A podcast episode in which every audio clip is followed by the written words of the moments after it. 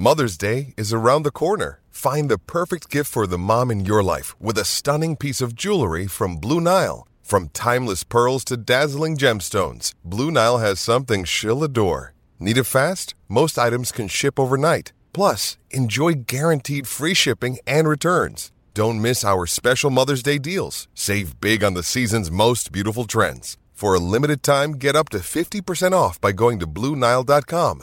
That's BlueNile.com. It's the B Ball Breakdown with Coach Nick on SB Nation Radio. And online at SBNationLive.com. Coming to you live from the O'Reilly Auto Parts Studios, here's Coach Nick. Hey, sports fans! Coach Nick here, as always, on every Tuesday evening, coming at you on SB Nation Radio, either with the uh, streaming side or you can tune in on your FM radio wherever SB Nation exists in your market, hopefully. Uh, glad to be here. The season is over, but the season is now begun. We now have the draft and free agency and summer league and everything else that we want to talk about and break down during the summer, like the LeBron James effect on the Lakers, right? That could be an interesting video we might have to get into, or certainly maybe we'll just be on LeBron Watch and then get ready to get the uh, videos out and uh, edit something cool to show you what it's going to look like when he goes to another team, because I think it's pretty clear he ain't going back to Cleveland. We have a great show for you today. A lot of all star lineup. We have Alex Kennedy of Hoops Hype going to come on and talk about that LeBron free agency and some other things. We have my buddy and friend of the breakdown, Safa Kamalian, who's an assistant coach for the RGV Vipers. He's going to give us some insight into what it's like to be an assistant coach uh, in the G League. Very exciting stuff. And then, of course, we have Dave Dufour who comes on and breaks down everything else, like the finals. We're going to go through what happened there. Uh, I'm a little bit frustrated that LeBron James self inflicted his own wound. We're going to talk more about that, maybe burn the house down a little bit in our uh, third segment with Dave because I just think it's a problem. I might have lost some respect for him having taken himself out of the series to some degree. That said, it was pretty amazing what he was able to do anyway. But that finals was, you know, there's a couple plays here or there that would have been a difference between the Cavs being up 2-1 and even still winning that first game on the road changes the entire complexion of the finals. Uh, while you're at it, on the YouTube channel yesterday, we dropped a really amazing video where I retold the entire finals in the words of the players and the coaches. So I took all that pristine audio from the post game, uh, you know, interviews and mixed it together with really great music and really great epic uh, shots of what was going on that they're talking about, and it creates a really unique experience. I think that will be the future of how people are going to edit uh, highlight tapes uh, of these games. So I'm really excited about it. You should definitely go over to B-Ball Breakdown on YouTube and check that out and watch it a couple times. Why not? So uh, I can't tell you enough uh, great how great this show is going to be as we move forward. So don't go anywhere. Don't change that dial. Stay tuned for a lot more coming up on the B-Ball Breakdown.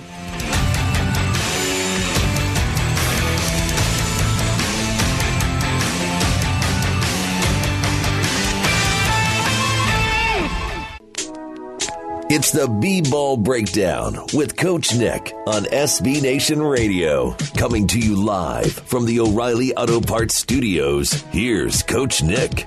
Alrighty, sports fans, it's Coach Nick here. And we are in for a treat today. A lot of great guests and a lot of good segments and, and, and, lots of interesting subjects we're going to talk about with the NBA. And today, on the first segment, I'm really excited to get something a little bit different. We're going to have my friend of the breakdown and the buddy of mine, Safa Kamalian, come on, who is an assistant coach for the RGV Vipers in the G League. Someone who, you know, we don't often hear a voice of the, uh, the coaching staffs from the G League, and I'm really excited to get some of his impressions and what it's like. So let's bring him on the show. Safa, thanks for coming on and joining us. Hi, Coach Nick. Thanks for having me. Uh, my pleasure. So, uh, so listen, you've been a coach, you've been around the, the, international scene for a long time, and you know you you landed a job in, in Rio Grande. And I'm just kind of curious: was there anything that, that struck you right from the beginning that was completely different from any other coaching experience you had? Well, yes, definitely, it was different than uh, whatever I had experienced with in international level. Uh, to me, it was the level of uh, professional approach the coaching staff had towards the job. It was really interesting for me how the young people were knowledgeable and how they could put things together to make uh, the team run as, as smooth as possible. So are you saying that they were more professional than you would see like in the Europes on the European side? It was different, you know. Attention to details to me was, mm, you know, the, that's something general in my opinion. If I compare European basketball to uh, American basketball, whatever you have in the United States, is uh, everything is pretty well documented here in the United States, and I, in, in a way that you can follow it up much easier, uh, comparing to the uh, experiences I had in at the international level. Okay, fair enough. So um, you, you spent a whole season there, and is it safe to say that the uh, the Vipers who are connected to the Rockets uh, kind of run the same system? Yes, yes, exactly. We were running the same system. Okay, so now was that uh, how familiar were, were you with D'Antoni's style of offense, and I guess how they've adjusted it to have uh, you know Chris Paul and Harden there? Was it exactly the same as they were doing in the Rockets, or were there different tweaks? Well, I, it was pretty much the same. Uh, definitely, the, personnel was the difference, but uh, the whole offensive ideas and options they were pretty much the same. Yeah. But so, we had the freedom to just make some small tweaks or use some options more or just mm-hmm. uh, according to our personnel. Yeah. Okay, so I mean, so it sounds like if we watch footage of the Vipers play, it was probably a little bit closer to the traditional D'Antoni offense versus the the uh, hyper ISO of what we saw like in the playoffs with the Rockets, right? Did you you guys in ISO as much as they do there, right? Yeah. Well, I think the ISO ball was more uh, done in the playoffs. I mean, it was in the, uh, the regular season as well. But yes, we were doing the uh, 21 offense, delay offense, and all of those options uh, more. Yeah. Mm-hmm. So, um, had you had experience with the 21 and coaching it before you got to uh, the Vipers? I was familiar with it. I visited Coach D'Antoni uh, and his practices when he was in New York with Knicks, mm-hmm. but I never ran it myself. Okay, so how, how was it easier to teach, and how did they break it down? Was it the kind of thing where they would do it uh, in uh, part method with like two, three line drills and show it, or they just do the whole thing and show it all five on zero?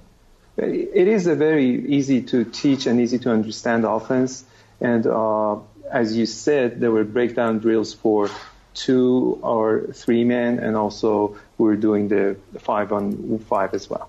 And then, so w- was there a progression? Like they started off with uh, two man, three man drills, and then they slowly built to five on zero and five on five. Yes, yes, there were. okay.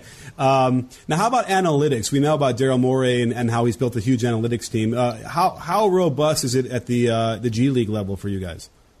Well, it was uh, that was one of the things that when I got familiar with the system over there uh, was really interesting for me to uh, witness. There was a lot of interesting information shared with analytic people with us. And uh, especially when we got to playoffs, mm-hmm. we had a lot of different uh, input from the analytics people. It was in the G League as well as I am not sure if it's as much as they have it in with Rockets, but there was huge impact uh, of analytics over there. And then, so, and how much did that cross over into the actual coaching and adjustments and, and what you guys ran? I mean, were they trying to process that on the bench and really just in, in the games understand, uh, you know, what sets are working when with who and all that kind of thing? Well, at the, uh, if you mean real time, the only thing we would uh, do real time was our uh, substitution patterns, which we were just following up during the course of the game according to the personnel, as you uh, most probably know, there is a lot of change, roster changes in G League, so we needed to just review our substitution patterns. So that was one of the things we were doing real time. Another thing was the coding of the game was also done real time. Apart from these two, uh, and just uh, the standard box score, the other things uh, we were doing after the game or before the game. Okay, so and how much of that uh, of the analytics influenced how you were training each individual player? I mean, were you guys so deep into the numbers that you could say, "All right, this guy needs to work on his left wing threes from the pass comes from the corner," or that kind of thing? Was that was that how uh, specific it was with the analytics? Yes or no. Uh, sometimes, yes, for some specific players, we would just refer to analytics and the numbers, and for some, we may just uh, count on our uh, individual assessments. But uh, we would always check with numbers. Not it was not always from numbers to players. Sometimes we would go from players to, uh, I mean, skills to numbers. Sure. So, and then, so, and the G League. I mean, how much, how important is it to win versus develop the players to potentially make an NBA roster? That's a very good question. Uh, uh, the first, I think, uh, thing each uh, person who is involved with the G League team is the development of players, and then comes winning. That's my understanding. So, because of all of the schedule, uh, tight schedules, travels, and the roster changes, I think development, both with the staff and players, it, staff are not uh, excluded in this. Uh, the main focus is on development, and then I think the winning comes. Sure. Now, so remind me, were there any players that got called up this le- uh, this year to play for the Rockets?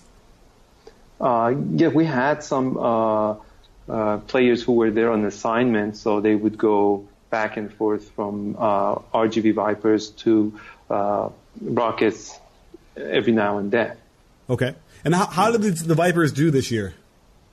Uh, we ended up in we got eliminated from uh, in the semifinals of the Western Conference. Okay, so, so is it know, the same structure playoff wise as it the NBA?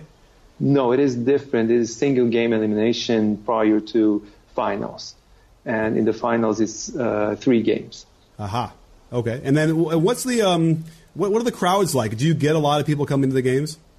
It depends on where you play. In some cities, yes, uh, there's a huge uh, turnout, and as you may have heard, in uh, when we played in Toronto, there was about 18,000 plus a record showed up over there in Toronto for our game. Oh wow! Now was that a playoff game or was this a regular season game? Regular season. Wow, yeah. that's that's a, that's the same kind of crowd as an NBA gets. Yeah, that was a record for G League, as I said. Yes. Great. Well, what's the overall thing? How, how, did you feel about how you fit in with the season, and are you looking forward to another season, uh, you know, with the Vipers? Definitely, I would like to just be a part of the G League team. Uh, Vipers, they're a very good organization, and also Rockets, uh, for sure, they are a great organization. There was a lot of things that I personally learned during this seasons, both uh, about G League and, of course, about basketball. And I look forward to in any other opportunity in the G League. Yeah. Sure. Well, I can't thank you enough for coming on and giving us a little insight into what the G League is like from a coach's standpoint. And um, we'll have to check in with you later on and see how it's going. So thanks so much for coming on the show. I appreciate it, Safa. Thank you very much for having me. And that was Safa Kamalian, who is the assistant coach for the RGV Vipers from this past year, and another a good friend of mine. We talk a lot about basketball all the time in the background, and, and uh, always nice to talk to him and, and, get some more insights into the basketball coaching. So don't go anywhere, sports fans. We're going to be right back with, with the rest of our great show tonight and a lot of great guests after these words from our sponsor. I wanted to take a quick break to talk to you about Simple Contacts, a convenient way to reorder your contact lenses that will save you money. When my wife runs out of her contacts, it's normally a nightmare to renew her prescription and sometimes she's forced to wear her old ones for days until she finds the time to go out and pick them up. With Simple Contacts, they bring the doctor to you. You can take a vision test at home in under five minutes, then a real doctor reviews your test and writes you a new prescription. This isn't a replacement for your periodic full eye health exam, but it's the next best thing. Simple Contacts offers every brand of lenses and their prices are unbeatable and shipping is free. And you can also save $30 off your first Simple Contacts order with my code COACHNICK. So to save 30 bucks on those lenses, just go to simplecontacts.com slash coachnick or enter the code coachnick at checkout. Again, it's simplecontacts.com slash coachnick or just enter my code coachnick at checkout. It's the B Ball Breakdown with Coach Nick on SB Nation Radio. Coming to you live from the O'Reilly Auto Parts Studios. Here's Coach Nick. Hey, sports fans. Coach Nick here, and we are back with another segment of the B Ball Breakdown. As you, as you know, we are always here every Tuesday at 5 p.m. Pacific, 8 p.m. Eastern on the SB Nation Radio Network across the FM stations and anywhere streaming you might be. And today I was I'm really happy to bring on friend of the breakdown, Alex Kennedy, who is a Hoops Hype writer and host of the Hoops Hype podcast. They, they make it very easy for you to find uh, all of his stuff. And uh, we want to talk a little bit about Jerry Colangelo and about where LeBron's going. So, Alex, thanks for coming on the show. Hey, Coach Nick, thanks for having me. I appreciate it. So, break it down. What have we missed? People might not have been paying attention to the Colangelo thing. What is the latest? What do you know about what happened and the whole craziness? Well, he resigned, obviously, uh, and it seems like either he was running the accounts or someone close to him. You know, he's mentioned his wife as a possibility was running these accounts, and you know there were a number of them, and basically the accounts not only criticized current and former Sixers, it also included you know really secret information that the organization would not want leaking out to the public, you know, medical records, uh, information about trades or transactions, uh, secrets within the organization, uh, and then just some, you know, gossipy type stuff as well. So uh, the organization did not want those things getting out there, obviously. So whenever this, you know, came to light and the burner accounts were linked to him or someone close to him, uh, you know, they, they launched the investigation and then eventually I think he was going to be fired. Uh, so he decided, he decided to resign, uh, ahead of that. Um, so basically they parted ways and now the search begins for a new GM.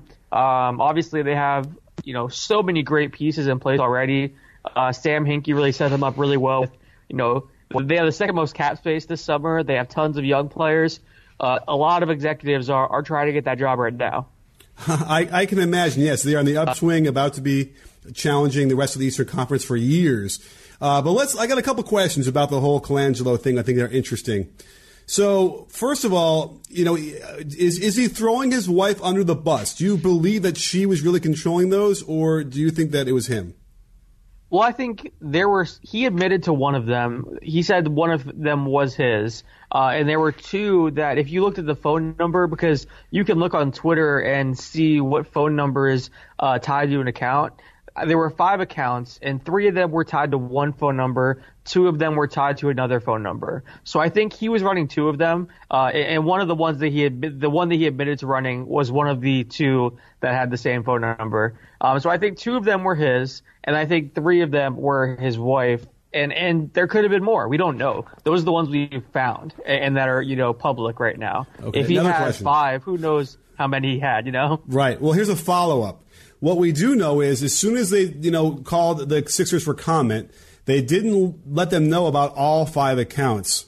Yet, within an hour, all five accounts were turned private for, for at least yeah. a little while. So the question there is, is what the implication there, if, if, we want to believe his wife was involved, was that they found out, they talked to Colangelo, and then Colangelo calls his wife and says, "Hey, honey, do you have any accounts? Can you make them whatever?" Like, do you really think that that's what happened?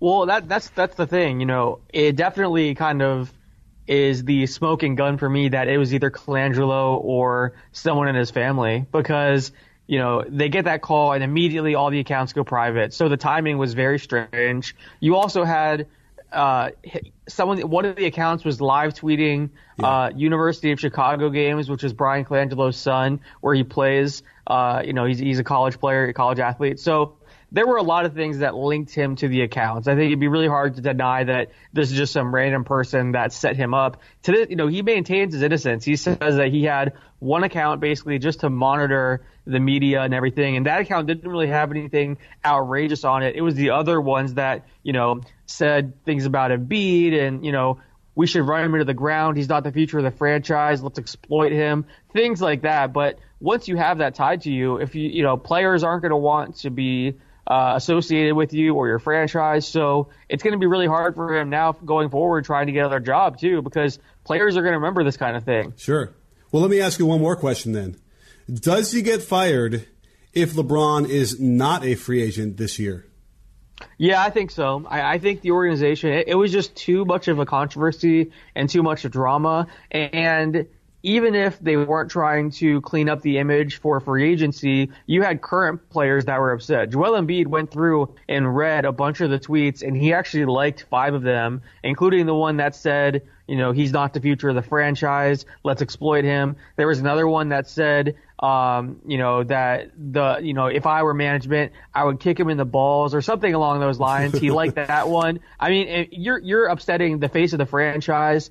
Uh, Markelle Fultz was also someone that was criticized and his medical info was leaked a lot. So certainly I, think you had to fire him because the current players would have been upset as well. Sure, and and I you know I have to imagine the, the more the answer could come out if you know God forbid their marriage breaks up, but you know if it really was the wife behind his back and if he loses his job and probably you know doesn't get back in the NBA from that, that would cause some severe uh, you know uh, trouble in, in any marriage. I'd imagine I did the right thing, and my wife doesn't care about basketball, doesn't like basketball, and wouldn't want to hear any of my secrets I might have anyway if I did work for them NBA team. So um, my wife does not want me talking about basketball. She yeah, she's not going to tweet about it. She doesn't even want to hear about the basketball stuff. So I'm we're we, we're in the we're in the same boat, buddy. Yeah, right, right. That said, if anybody out there listening who's single, if you find someone who's a woman who's really into, or hey, if you find anybody that you fall in love with that's really into basketball as well, then don't let them go. I mean, that's really worth a lot.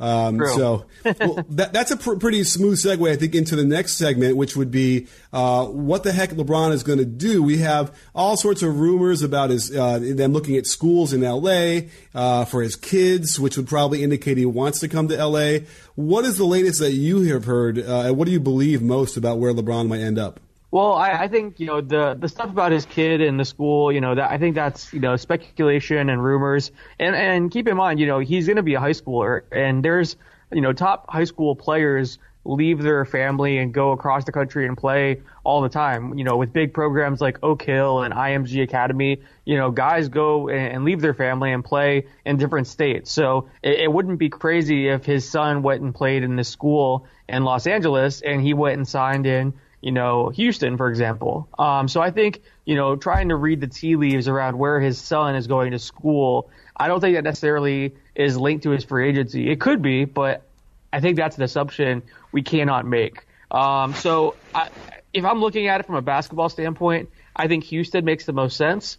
Um, there's a great article on ESPN breaking down how they could land him. Uh, you know, there's a lot of cap moves they'd have to make, uh, and they kind of have to jump through some hoops. But the easiest way would be for LeBron to actually opt into his contract for next year and then demand a trade to the Rockets, like Chris Paul did last year to land on the Rockets from the Clippers. Uh, and that would allow them to keep guys like Trevor Ariza, re-sign Clint Capela, uh, and not have to gut the roster, which is what they'd have to do if they were to sign him as a free agent. So I think that is a very interesting uh, move, and that that would be something that Daryl Morey would obviously want to do. LeBron and Chris Paul are very close. CP3 is already recruiting him. That team could challenge the Warriors potentially in the Western Conference. We saw how close they were this year. I think that's the best basketball move if he has, you know, off court things in mind and wants to further his business and his, you know, TV production company and all that, maybe he does go to Los Angeles, uh, especially if he can bring someone like Paul George with him, uh, because then you're not just going to a team that has young pieces, you're going to a team that has another star next to you as well. A team with Lonzo Ball, LeBron James, Brandon Ingram, Paul George, Kyle Kuzma, you know, Brook Lopez, Julius Randle, if they bring those guys back, you know, whoever is going to be around them, that's an interesting team in a huge market uh, where he already has a house. So I think those are two teams to look at. And then the other dark horse for me is Philly, you know, which we mentioned, uh, because they do have so much cap space. They could not only sign LeBron, they could potentially you know, add other players around him too. So you have Ben Simmons, Joel Embiid, LeBron, and then what role players can you get? Uh, could they put together a trade with all their assets that they have for someone like Kawhi Leonard if he's available? Um, that's another situation I think that could be very interesting for LeBron. So those are the three teams I'm kind of looking at as serious contenders for him. Sure. I just feel like I don't know why he want to go to the West if he, if his goal is to win another title. Obviously, the, the easiest path to the finals would probably be on his mind, and that would mean do not go to the West where you have to deal with either the Warriors or the Rockets or you know or both. If he goes to LA, I mean, sorry, he's not going to Warriors. So if he you know he'll have to go deal with the Warriors uh, uh, and or the Rockets. So um, that would be my only thing. But then again, you know, he is that good. And if you do throw a guy like Paul George in the same team with him, and you know, but I, but you, I do have a, I, I do recognize your point as far as having to play alongside Lonzo Ball, who's a still you know a young player who's going to make a lot of rookie-ish mistakes, and Kuzma and, and Ingram. I could see that being a thing where he can't wait a year to wait, let them develop. So uh, it'll be interesting to see for sure. Um, and then how does that tilt the rest of the uh, free agency? I mean, who is the next biggest guy we have to worry about? Uh, Paul George is really going to be the, the next guy that everyone's kind of looking at. I think, uh, you know, teams are obviously going to focus on LeBron James. Um, and then once he makes his decision, uh, Paul George is going to be, you know, the, the guy that everyone looks at. Does he stay in Oklahoma City? Does he go to Los Angeles like a lot of people have predicted for quite some time now just because of, uh, you know, his ties there. He's from there. Um, or does he go somewhere else that's unexpected? Does he sign with Philadelphia? You know, he'd be uh, really interesting on the Sixers because he can shoot the ball. Uh, he'd make them even better defensively. Uh, so uh, Paul George is really the next guy to keep an eye on. But this is a really interesting free agent class. Uh, there's a lot of guys to look at, a lot of really interesting restricted free agents. Um, the the one thing to keep in mind though is that there's only about six or seven teams with you know really significant cap space. So that makes things very interesting. The market isn't wide open, and it's not like a ton of teams have money to spend. So that kind of limits some guys' options. Well, Alex, I can't thank enough for coming on the show and breaking that down for us. And I think you're right, by the way. Paul George really ends up, I think, will be the deciding factor for a lot of the teams and where he goes and where that's how everyone else falls in line. So interesting, he's got that much kind of power. But you got that kind of power on Twitter and, uh, and as you're writing on Hoops Hype, so make sure everyone goes over there and follow Alex Kennedy. And don't go anywhere, sports fans. We'll be right back on the B-Ball Breakdown.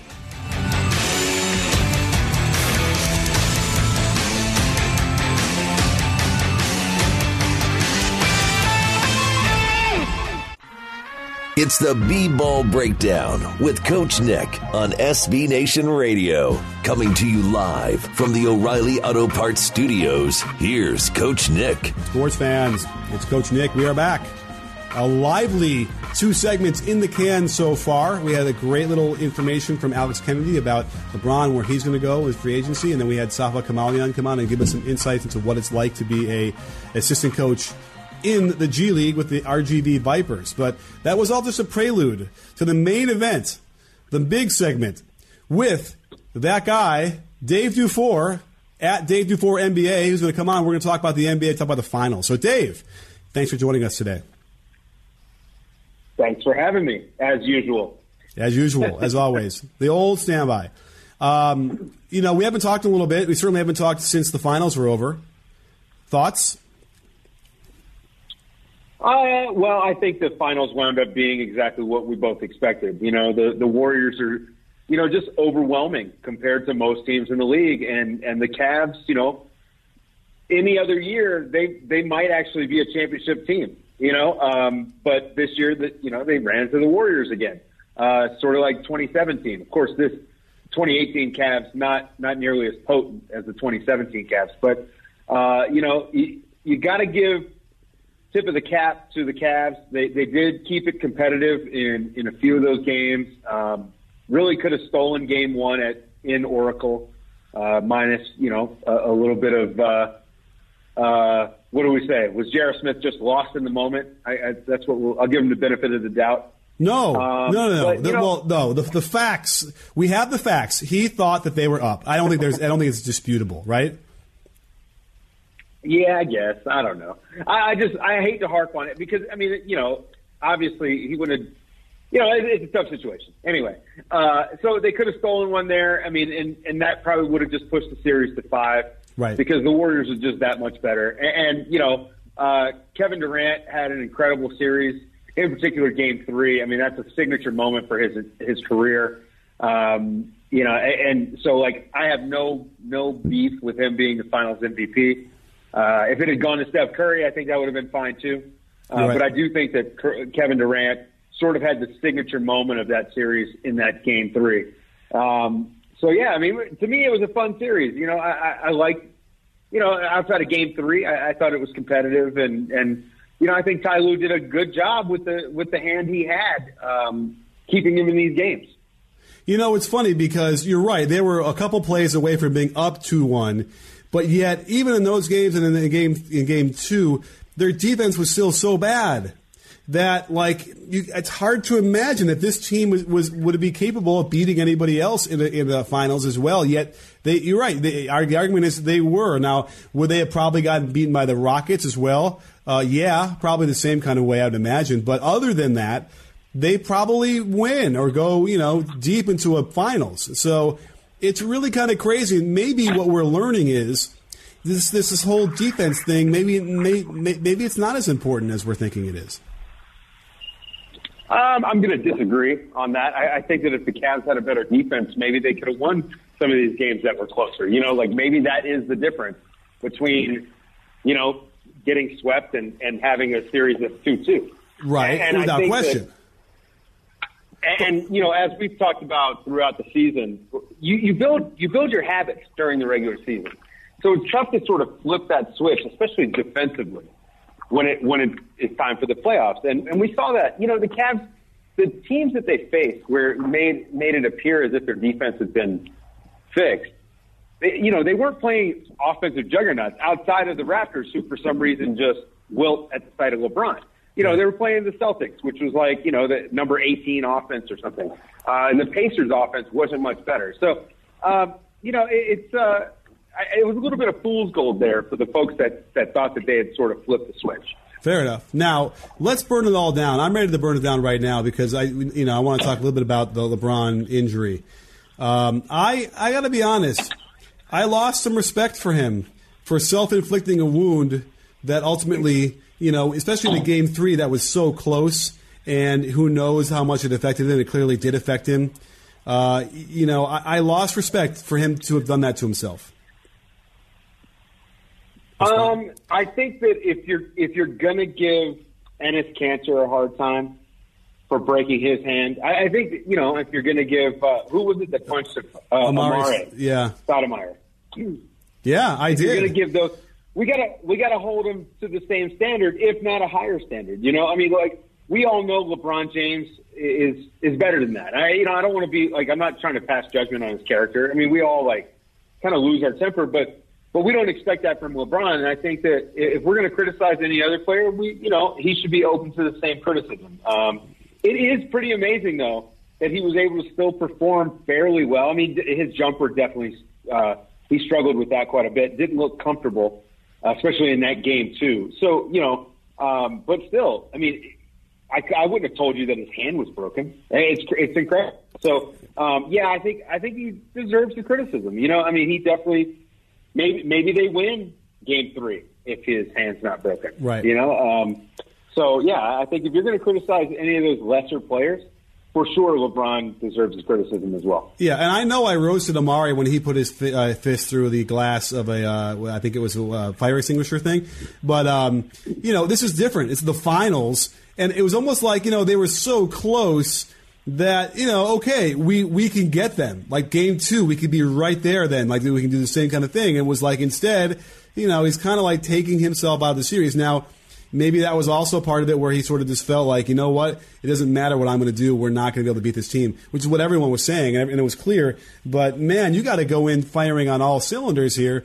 And you know, this wasn't a freak injury or whatever. This was a self-inflicted, and it was really you know troubling to me on a, on a couple of levels. So I don't know. That that was my take on the finals. But yeah, um, it, it's interesting to see how this is going to play out. And um, anything okay aside from LeBron free agency, and maybe even let's is there anything below LeBron and Paul George that interests you as far as where free agents might go?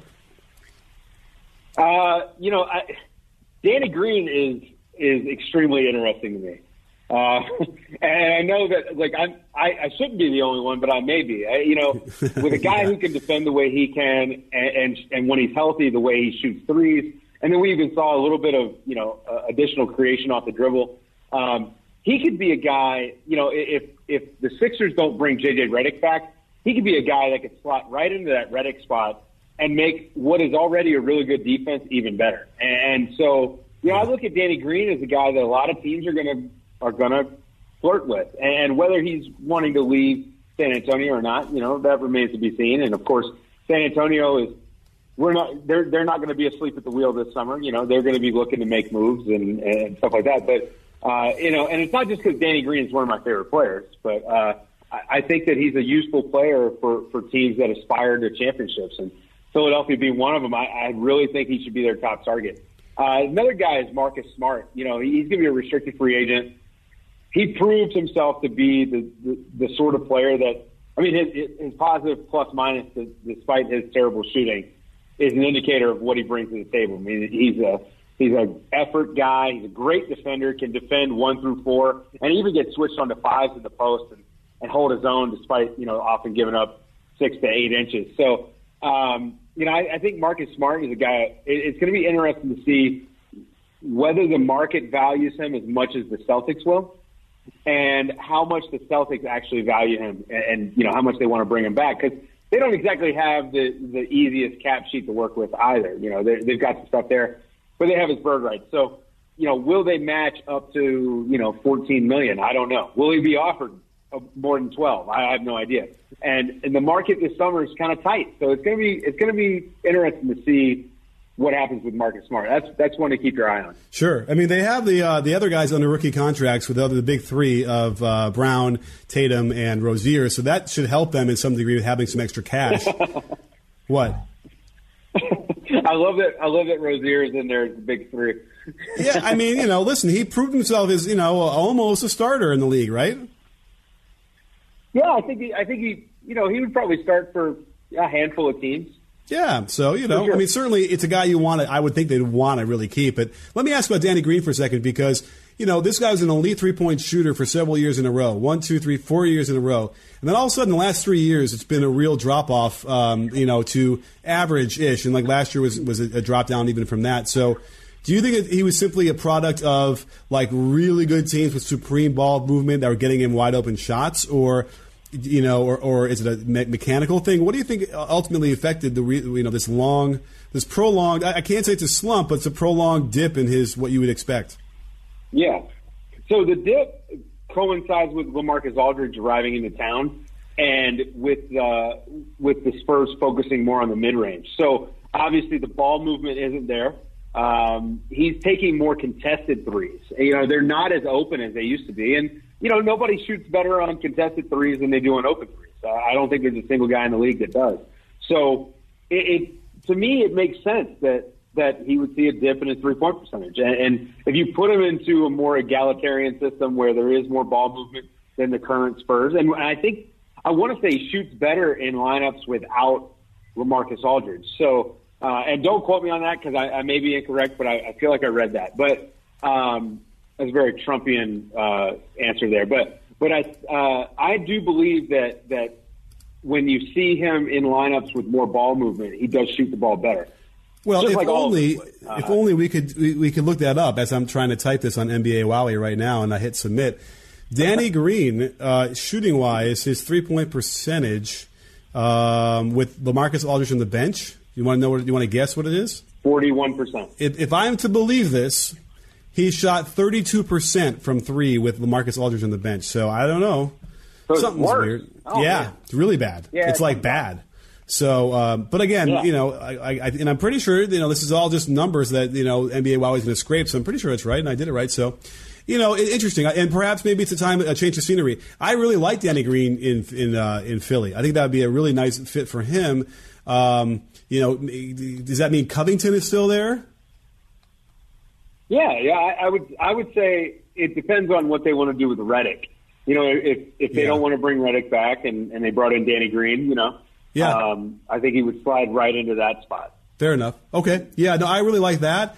And we'll have to see what they do as far as any other uh, free agents they want to try and bring in. I just would hate to see LeBron sort of stifle all that, even for an exchange for like, you know, a few extra wins or whatever they might do, right? It just doesn't seem like it'd be worth it. Yeah, I, I, I think that it would sort of take away from Ben Simmons and, and what he's going to be as a player. You know, Yeah. I, you can't. I don't see a path to playing the two of them together. It's not that they couldn't do it and be successful, but I think that you limit Simmons' ceiling uh, quite a bit by having him play with LeBron, taking the ball out of his hands. Uh, but but there is also an argument to be made that you might turn him into a very lethal cutter playing off the ball from LeBron. And, you know, maybe it would force him into developing a jump shot in game. And, you know, so there, there's, you know, look, any team that adds LeBron is instantly going to be better. And any team in the East that adds LeBron is instantly going to be a title contender or at least a finals contender. Right. So, you know, uh, like I, I threw out that LeBron should go to Utah. And I had a lot of Utah fans saying no. And, and I just, you know, I, I just want to call bull on that because you add LeBron to Utah and you're instantly the second best team in the league. Okay. Interesting. Maybe. Yeah. He's Sec- that good. He, he, he vaults above the, the Rockets? Yeah. I don't Yes. know. Maybe. Yeah. It's, it's They'd close. have, they'd have the. I mean, you'd be adding the best player in the league to the best defense in the league. Wow. Well, listen, uh, uh, that's a nice bomb to drop at the end of the segment, uh, and we can all r- ruminate that in our minds for a little while for the next time. So, Dave, thanks for coming on the show. We really appreciate it, and uh, we will catch up to you next week. Sounds good. And don't go anywhere, sports fans. We'll be right back after these messages from our sponsors. It's the B Ball Breakdown with Coach Nick on SB Nation Radio. Coming to you live from the O'Reilly Auto Parts Studios. Here's Coach Nick. So there you have it, sports fans. Another show is in the books, episode 17, believe it or not.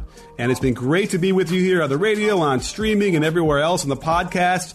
And I cannot wait to begin the summer where we're going to get into a lot of detail about the draft. And we're going to give you some really great insights going forward about these players you might not know too much about, but who will be coming to you live in HD on your screen come November, or excuse me, it's October these days and I want you to get a little bit of a head start on who they are and how they're going to fit. So stay tuned for lots of draft con- content on the bballbreakdown.com and certainly on our YouTube channel and on Twitter and on the podcast, all sorts of stuff. We got a lot of great guests who are going to come on and lend their expertise to the whole endeavor. And then we have the free agency period where who's going to go where. We got LeBron, we got Paul George, we have Danny Green, like Dave was talking about, and a whole host of other players that are going to shift the balance of power one way or the other it'll be interesting to see. Um, so do not go anywhere. Uh, at least don't go anywhere away from B-ball breakdown because we are going to be almost as busy as we are during the year. And it was such an amazing run through the finals. We've never had so much traffic come and watch our videos and comment and, and on Twitter as well. Uh, we're going to keep that going. It was too much fun uh, to let that go and, uh, and not keep you know the, the content flowing through the pipeline. So Really interesting stuff. I hope you got some insight into what it was like to be an assistant coach, a little bit for the RGV Vipers, and what maybe we'll do some more G League stuff because I really like to get into in, in there. I feel like most people don't know what it's like there, what the crowds are like, what the play is like, who the players are. So we're going to work on getting some more content there. So let me know uh, over on Twitter if you like that segment, if you want to hear more about the G League. And uh, anything else you want to see, I'm always available on Twitter. Uh, I respond to I think almost every or all mentions that come in. I love Twitter. I love being able to have that conversation there as well as here, as well as uh, YouTube. So don't forget that. Um, and I want to hear your thoughts. What do, you, what do you think about LeBron James uh, breaking his hand? I'm kind of curious what that does to his legacy. Uh, does it maybe does not make it better because the people are even more in awe of what he did with a broken hand, uh, which kind of adds to that narrative. So I don't know. I feel like a series that had a couple games that went down to the wire. Uh, you know, at least the one game, game three, you put yourself in behind the eight ball like that. Uh, it's not good. Not a good look. Uh, and don't forget, kids, it's a good lesson for you guys to be able to have enough control, even though it might be as frustrating as all frustrating. Uh, you have to be able to control yourself to not smash your hand into a board and break it. So, either way, I'm not going to smash my hand into anything in the near time future because I'm having such a great time. Don't forget, sports fans, at B-Ball Breakdown, not a channel, we're a conversation. You in?